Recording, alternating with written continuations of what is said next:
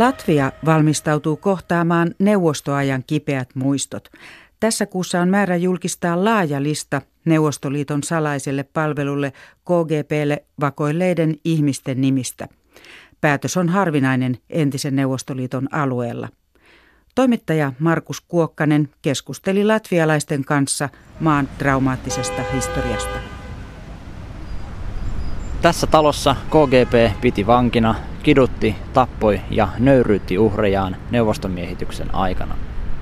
Tällainen teksti on kyltissä Riian pääkadulla, paikalla jossa on KGPn entinen Riian päämaja. Neuvostoliiton salaisella poliisilla oli omat ilmiantajansa ja tietolähteensä kaikissa piireissä ja organisaatioissa. 90-luvun alussa KGP vetäytyi Latviasta, mutta tähän taloon jäi joitain asiakirjoja, ja ne päätyivät sitten itsenäisen Latvian viranomaisten haltuun.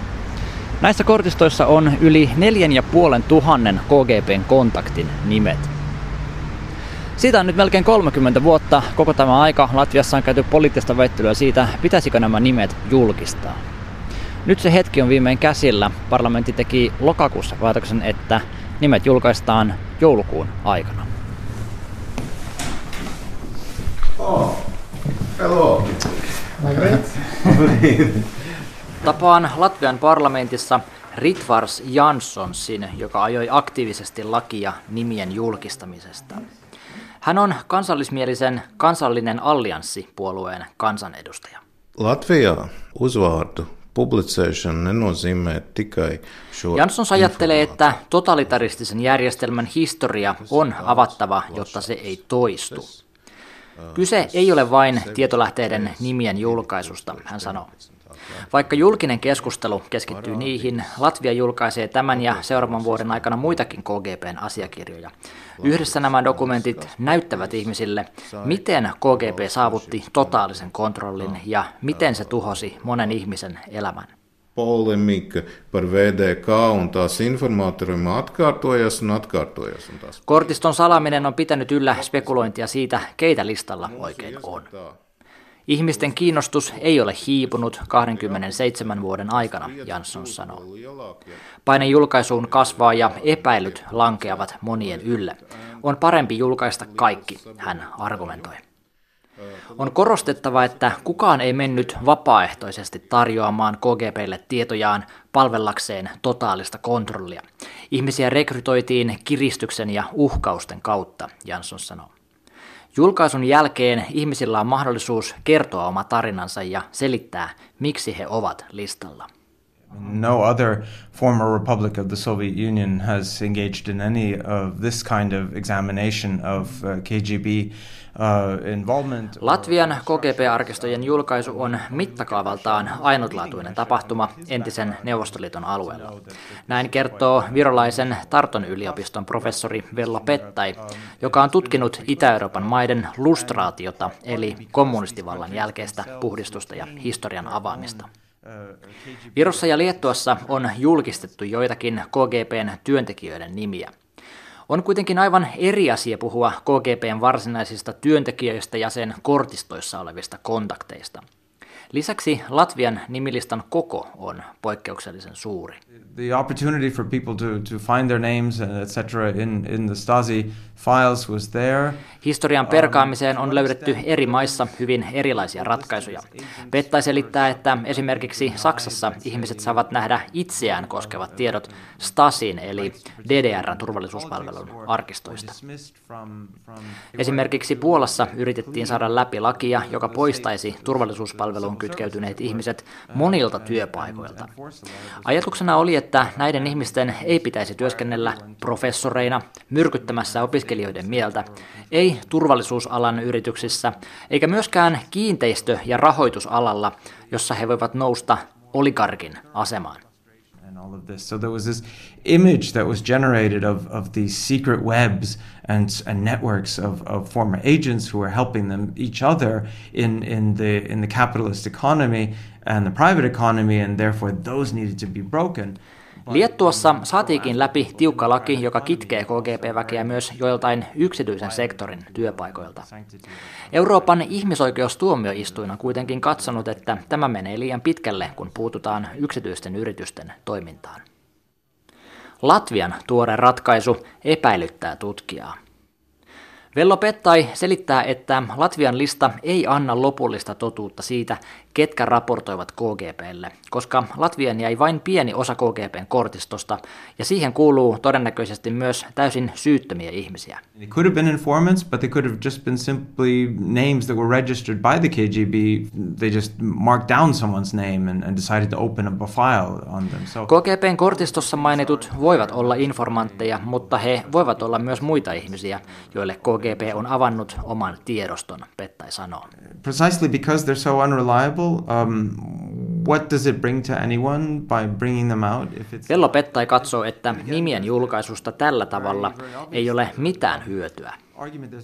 Ei rikoksistakaan jaeta tuomioita puutteellisen todistusaineiston pohjalta, mutta nyt on käymässä tavallaan niin, Pettai pohtii. uh, Listalla oleminen voi vaikuttaa esimerkiksi uraan, ja tällainen tahra pysyy ihmisen mukana pitkään, professori sanoo. Trešajā pieturā sāksies iekāpšana autobusā Liepāja. Riian linja-autoaseman kahvilassa minua odottaa Astrids Freimanis, poliittisen vainon uhreja edustavan yhdistyksen varapuheenjohtaja. Astrid Freimans, Hän tuntee henkilökohtaisen kokemuksensa kautta sen, mitä ilmiannot merkitsivät KGPn uhreille ja millaisessa asemassa ilmiantajat itse olivat. esam nolēmuši, mēs nevienam neatriepsimies. Meidän yhdistyksemme edustaa niitä ihmisiä, jotka ovat ilmiantajien uhreja, Freemanis sanoo. Cienīgākā Vuoden 1949 suurkyydityksissä minun koko perheeni lähetettiin Siperiaan, jossa vietin seitsemän ja puoli vuotta. Vienu faktu varu pieviest. Tā kā notika deportācijas 49. gadā, Perhe tultiin pidättämään kello viisi aamulla. Pakkaamiseen annettiin 15 minuuttia. Latviasta lähti 35 junaa kohti Siperiaa. Perillä kaikki lapsista vanhuksiin tekivät työtä auringon noususta auringon laskuun. Jos teit työtä, sait päivittäisen ruoka-annoksen 200 grammaa leipää. Ensimmäisenä talvena rakensimme suurta maatilaa. Sen talven aikana 30 prosenttia lapsista ja vanhuksista kuoli nälkään. Bija ar... piespiedu kārtā meklēja divus cilvēkus, lai viņi uzraksta kaut ko, kad Astrids Fremanis selittää, että Moskovasta lähetettiin kiintiöt sille, montako karkotettavaa Latviasta pitää löytää. KGB etsi ihmisiä, jotka sanoisivat minun perheestäni, että me olemme nationalistiporvareita tai rikollisia. Jos ihmiset kieltäytyivät antamasta tekaistua ilmiantoa, he saattoivat joutua itse Siperiaan. Junassa matkalla Siperiaan mukana oli tällaisia ihmisiä, jotka olivat kieltäytyneet tekemästä ilmiantoa. Uhkausten lisäksi KGP lupasi joskus tiedoista vastineeksi etuja, esimerkiksi asunnon virallisten jonojen ohi. Monet niin sanotut informantit antoivat KGPlle tarkoituksella vääriä tietoja. Lisäksi moni heistä on jo kuollut. Silloin nimen julkaisu on rangaistus, joka kohdistuu syyttömiin omaisiin, Freemanis sanoo. Puse varbūt vairāk jau e, to ziņotāji, kas vainīgi, ir. Asiasta on yhdistyksen sisällä eri näkemyksiä, mutta yhdistyksen kanta on, että vain niiden informanttien nimet pitäisi julkistaa, joiden teoista on todisteet. Freemanis sanoi, että Latvian lustraatioratkaisu muistuttaa häntä Stalinin ajan nurinkurisista käytännöistä, joissa todistustaakka jää syytetylle. Olen vakuuttunut, että mukana on myös syyttömiä, hän sanoo. Nimien julkaisu voi johtaa noita vainoihin. Maanpetos on niin kova leima, Freimanis sanoo. Ritvars Janssons topuuttelee pelkoja julkaisun vaikutuksista. Hän huomauttaa, että muissakaan Itä-Euroopan maissa nimien julkistaminen ei ole johtanut vainoon tai itsemurha-aaltoon. Hän odottaa Latvian yhteiskunnalta kypsää reaktiota.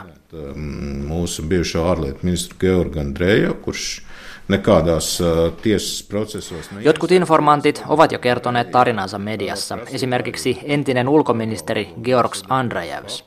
Kaikesta huolimatta hän on nyt yhteiskunnassa arvostettu henkilö. Ihmisille tärkeintä on työ, jota hän on tehnyt Latvian eteen, Ritvars Jansson sanoo. Ā, šī publicēšana tikai palīdzēs ā, saprast režīmu, un mēs varēsim virzīties tālāk. Studiossa on nyt pitkäaikainen SDPn kansanedustaja ja muun muassa historioitsijat ilman rajoja yhdistyksen alullepanija Erkki Tuomioja. Tervetuloa. Kiitos. Ja Ylen Turun studiossa on kylmän sodan historiaa ja entisen Itä-Saksan tiedustelupalvelua tutkinut erikoistutkija Kimmo Elo. Tervetuloa mukaan. Kiitoksia. Edellä kuultiin, kuinka Latviassa tosiaan valmistaudutaan KGP-kontaktien nimilistan julkistamiseen tässä kuussa. Miltä Latvian päätös teistä tuntuu, Erkki Tuomioja? Täytyisi tietysti tuntea vähän tarkemmin myöskin tätä Latvian arkiston luonnetta ja käsittelyä, että sitä pystyisi sanomaan, mutta kyllähän tämä tietysti on erittäin herkkä kysymys. Yhtäältä, niin kuin meidänkin historioitsijat ilman rajoja ja periaatteena on, että kaiken historiallisen arkistoaineiston pitäisi olla avoimesti tutkijoiden käytettävissä. Ja tässä on ehkä tehtävä joskus ero myöskin tutkijoiden ja ihan yleisen käytön välillä, koska tutkijoita voidaan sitä edellyttää esimerkiksi henkilön suojaan tunnustamista ja niin edelleen. No, Suomessa on puhuttanut niin sanottu Tiitisen lista DDRn tiedustelupalvelun Stasin kontakteista ja ilmeisesti on kyse noin parista kymmenestä nimestä, joista Stasi on ollut kiinnostunut. Suomessa suojelupoliisi on päättänyt, että tätä nimilistaa ei anneta tutkijoiden käyttöön. Kimmo Elo, miksi olet tutkijana halunnut ne käyttöösi?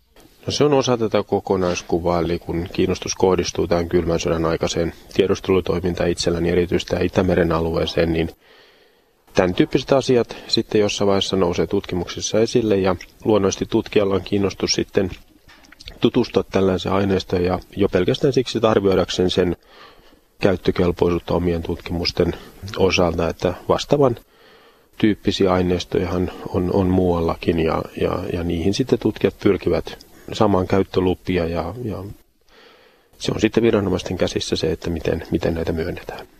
Onko yksittäisillä nimillä tässä merkitystä ja jos tutkijat ne saavat tietoonsa, niin tuleeko niistä sitten julkisia samalla? Ei välttämättä, jos tutkija allekirjoittaa sitoumuksen, että kunnioittaa anonymiteettia. Ja minusta tällä pohjalta ilman muuta tutkijoillekin pitäisi tämä niin sanottu tiitiselista olla käytettävissä – mutta sitten taas kun on ollut selvää, että nämä eivät ole johtaneet mihinkään oikeustoimiin, niin tietää tämän suomalaisen mediailmaston ja, ja tuolla somessa kukkivan höykytyspuheen, niin kyllähän jo ihmiset olisivat täysin kohtuuttoman asemaan. Mä en ole listaa nähnyt tietenkään, mutta se mitä mulla nyt on kerrottu, niin on sanottu, että tuskin siellä on yhtään sellaista nimeä, jota mä edes tunnistaisin.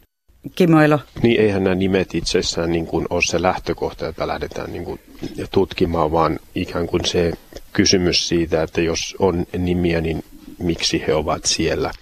Jos ajatellaan muita, muita maita, missä on, on tämän tyyppisiä nimilistojakin ää, käsitelty, niin kyllä siellä usein on niin kuin lähdetty siitä, että jos julkistaminen on tavallaan ikään kuin yleisessä intressissä, niin silloin tutkijoiden harkintaa käytetään siinä, että voidaanko nämä nimet julkista, mutta siinäkin yhteydessä aina pitää kertoa sitten, ja miksi, miksi nämä ihmiset ovat, ovat siellä listalla. Ja pelkästään yksittäisten henkilöiden nimien julkaiseminen ei aina, aina ole niin kuin edes mahdollista, eikä tarkoituksenmukaista. Eri asia on sitten ne henkilöt, jotka on niin kuin tämmöisiä niin sanottuja aikalaistoimijoita, esimerkiksi merkittävät poliittiset toimijat, ja nämä, näiden kohdalla sitten on, on tutkijoidenkin – kohdalla hiukan enemmän vapautta, mutta, mutta tota, yleisesti lähtökohta on se, että yksityisyyden suojaa pitää aina kunnioittaa ja tämä on tutkijoiden eettinenkin velvollisuus. Suojelupoliisi on perustellut tätä salassa pitämistä kansallisen turvallisuuden takaamisella, mutta olette ilmeisesti nyt sitä mieltä, että tuosta kylmän sodan ajasta on sen verran aikaa ja että senkin takia tämä lista sitten voitaisiin julkistaa. Onko se perustelu? Tai joka tapauksessa antaa tutkijoiden käyttöön. Mutta mä en ihan ymmärrä, mikä tämä kansallinen turvallisuus tässä on. Muuta kuin tietysti se, että jos ollaan, suojelupoliisi on saanut aineistoa toisen maan tiedusteluviranomaiselta luottamuksellisesti, niin sitä pitää kunnioittaa. Ja sen rikkominen olisi tietysti sitten meidän etujemme vastaista. No Erkki Tuomio, ja olet ilmeisesti itsekin joutunut tällaisen spekuloinnin kohteeksi, niin olisiko siltä kannalta sitten selkeämpää, että olisi tieto siitä? Totta kai se olisi mulle helpompaa, ja olen, kun tuolla Suomessa tulee näitä väitteitä, että ilman muuta olen siellä listalla, jos mä olen jo sataprosenttisen varma, että en ole, niin mielelläni sanoisin, että mä maksan 10 000 euroa tällaisen väitteen esittely, jos nimeni sieltä löytyy, edellyttää, että hän siinä tapauksessa pyytää anteeksi ja maksaa 10 000 nimenomaan hyvän tekeväisyyskohteelle, kun nimeäni ei sieltä löydy. Jos vielä yleisesti, että Latviassa tätä arkistojen avaamista ainakin tämän jutun mukaan perustellaan sillä, että totalitarismin historia on avattava. Miten tärkeää teidän mielestänne on tämmöinen historian tilinteko? Tietysti Latvian tilanne on, on niin kuin, oli Neuvostoliiton osa ja miehitetty valtio. Se on äärimmäisen tärkeää tietenkin, että käydään läpi myöskin nimenomaan historian kipeimmät vaiheet. Mutta tarkoituksena pitäisi olla toisaalta tuoda totuutta esiin ja estää sitten jatkossa tällaisten tilanteiden toistuminen. Ei mikään tämmöinen henkilökohtainen kostomentaliteetti tule kysymykseen. Ja kun tässäkin tapauksessa Latviassa on kysymys tuhansista ihmisistä, niin ei siellä kovin montaa voi olla sellaista, jolla on ollut jotain todella kun yhteiskunnasta merkittävää roolia. Ja sen lisäksi niin jos siellä on ollut tapauksia, joissa on selvistetty selvästi laittomuuksiin, niin oikeusvaltiossa siitä pitää sitten omalla prosessilla joutua vastaamaan. Kimmo Elo, miten tällaista historian tilintekoa parhaiten mielestäsi tehtäisiin?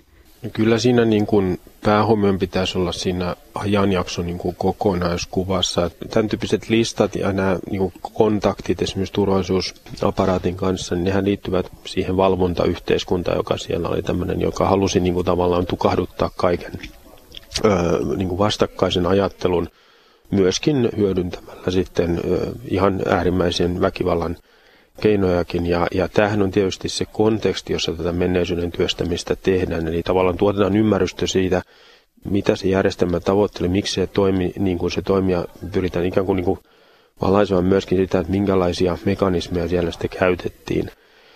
Sitten tämä kysymys näistä, että ainahan tämmöinen järjestelmä luonnollisesti, ihan mikä tahansa me otetaan, niin, niin näistä diktatuureista, niin ainahan siellä on henkilöitä, jotka ovat olleet niin sanottuja myötäjuoksijoita – ja ovat sitten syystä tai toisesta sitten halunneet toimia tämän, tämän järjestelmän niin kuin tukijoina. Ja, ja näähän on, mikä me nähdään kaikkialla maailmassa, aina kun siirrytään niin sanotusta autoritaarista tai, tai totalitaarista järjestelmästä, niin jonkinlainen tämmöinen pesänsely se siinä käy.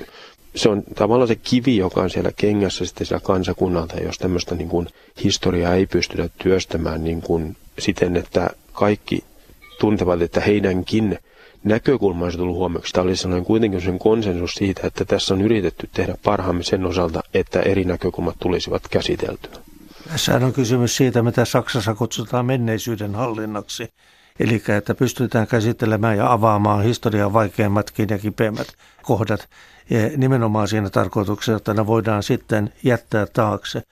Ja tietysti nämä entisen Neuvostoliiton osalta niin muistettavat kysymys oli totalitaarisista yksipuoluevaltioista, joissa oikeastaan vain pakolaisina olleet tai toisin ajattelijat, jotka päätyvät vankilaan, niin, niin heillä on sataprosenttisen puhtaat paperit, koska sitten kaikki muut joutuvat toimimaan ja elämään siinä yhteiskunnassa tämän sen, silloin sen järjestelmän ehdolla järjestämään jollain lailla elämänsä. Ja se on ollut mielenkiintoista että esimerkiksi Baltian maissa juuri ne, jotka eivät ole eläneet, jotka ovat olleet Yhdysvalloissa tai Ruotsissa ja sitten palanneet, niin heillä on paljon voimakkaampi tunne siitä, että nyt pitää panna kaikki vastuuseen, kun ne, jotka elivät sen ajan, itse ymmärtävät, minkälaisessa tilanteessa ihmisten oli pakko elää ja toimia. Näin totesi kansanedustaja Erkki Tuomioja. Toinen haastateltava oli erikoistutkija Kimmo Elo. Kiitos maailmanpolitiikan arkipäivää ohjelman kuuntelijoille. Ohjelma on kuunneltavissa myös Yle Areenassa ja podcastina.